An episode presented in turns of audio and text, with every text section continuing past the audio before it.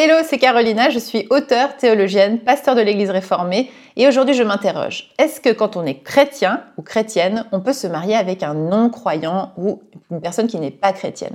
On voit ça juste après le générique.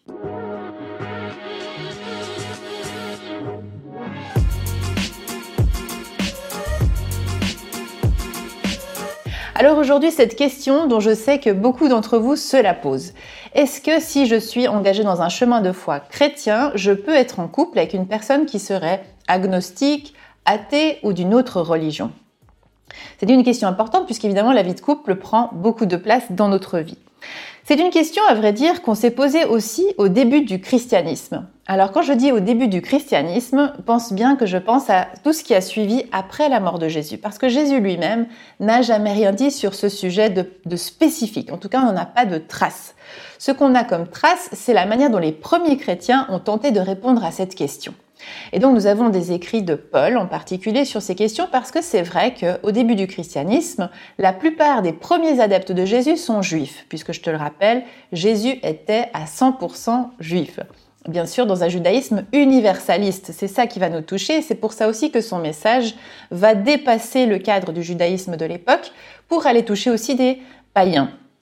Et donc, dans les premières communautés chrétiennes, on aura des personnes qui seront à la fois issues du judaïsme et puis des personnes qui sont euh, hors judaïsme. Et donc, on va se demander, puisqu'il va y avoir des personnes qui vont choisir d'adhérer euh, à la voie chrétienne de Jésus, donc ce qu'on va appeler petit à petit ensuite des chrétiens, et puis la question va se poser, qu'est-ce qu'on fait quand on est dans un couple où moi j'ai choisi de devenir chrétien, mais pas mon conjoint?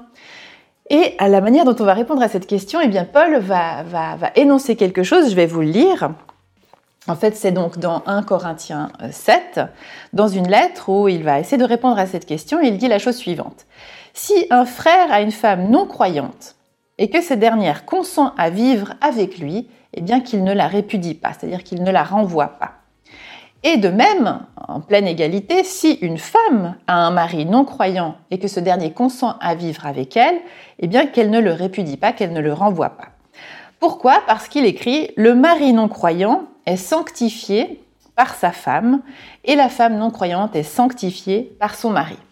S'il en était autrement, vos enfants seraient impurs alors qu'ils sont saints, qu'ils sont saints par cette union. Donc si le non-croyant veut se séparer, ben, qu'il le fasse et le frère ou la sœur ne sont pas liés dans ce cas, car c'est pour vivre en paix que Dieu vous a appelé. Je vais vous donner encore une autre illustration, puisque j'ai vu il y a quelques jours une vidéo dans laquelle on voit un petit garçon qui va voir le pape et qui est tout, tout chamboulé, tout bouleversé. Il va voir le pape et lui explique la situation suivante. Qu'est-ce qui se passe pour mon père qui était athée et qui est décédé il y a quelques mois? Est-ce que il sera accueilli par Dieu euh, dans son royaume, dans, l'après-mort.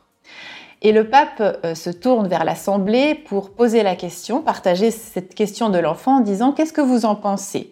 Voilà le, père d'Emmanuel qui, euh, qui était un homme athée, mais qui a choisi de baptiser ses enfants, qui les a emmenés au catéchisme et qui a été donc un père aimant, qui les a entourés de toute son affection. D'après vous, est-ce que Dieu Père rejetterait cet homme? Et le pape répond, eh bien non. Dieu a tant de miséricorde et de compassion qu'il l'accueillera certainement en son sein. C'est une manière de répondre, c'est comme un, écho au texte qu'on vient d'entendre.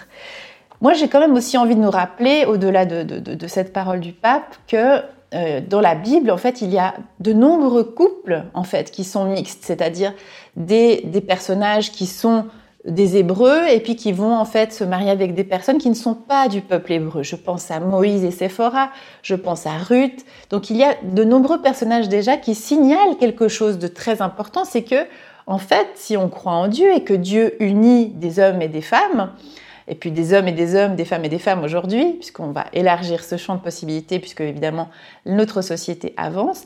Donc quand Dieu rassemble des hommes et des femmes euh, ensemble, c'est bien parce qu'il a un projet euh, pour eux. Et d'ailleurs, il les soutient, il les bénit, puisque la Bible est parsemée de ces couples qui se sont mis ensemble. Et qu'est-ce qui se passe en fait? C'est que c'est un, assemblage de Dieu.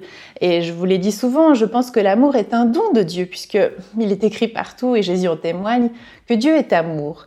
Donc, si Dieu, si l'amour engendre de rassembler deux êtres, d'ailleurs c'est comme Jésus le dit à un moment donné, ce que Dieu a uni, personne ne peut le désunir. C'est-à-dire, là aussi, il y a quelque chose d'important, j'en parlerai dans la vidéo sur le divorce, il y a un cadeau que d'assembler deux personnes différentes de toute manière.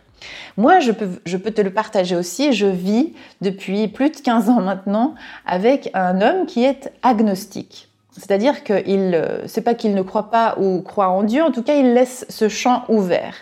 Et je me souviens un jour d'avoir partagé euh, auprès de, de personnes de milieu plutôt de type évangélique en disant que pour moi, c'était une bénédiction d'avoir cet homme dans ma vie et je le considère comme un cadeau de la part de Dieu. Parce que ce que nous avons en commun et ce que nous cultivons au sein de notre famille et de notre couple, c'est précisément l'amour. Et la pratique de l'amour, la pratique de la paix, nous permet de grandir chacun dans le respect mutuel et justement élargir nos horizons. Donc, en ce qui me concerne, voilà, je ne suis pas le pape, mais ce que je, fais en tout cas, c'est que je m'appuie aussi sur cette même parole dont certains vont dire non, c'est un, c'est, euh, c'est pas le désir de Dieu, c'est désobéir à Dieu que de se mettre en couple avec un non chrétien. Eh bien, moi, je suis simplement là pour te témoigner du fait que non, moi, je crois qu'on peut être euh, un chrétien ou une chrétienne et parfaitement être heureux avec une personne qui serait euh, dans d'autres croyances ou qui serait dans des non-croyances, parce que si ensemble notre chemin, notre projet vie, c'est de, c'est de grandir dans l'amour, eh bien en fait nous mettons en pratique précisément cet enseignement, cette transmission de la voix de l'amour du Christ et donc de Dieu.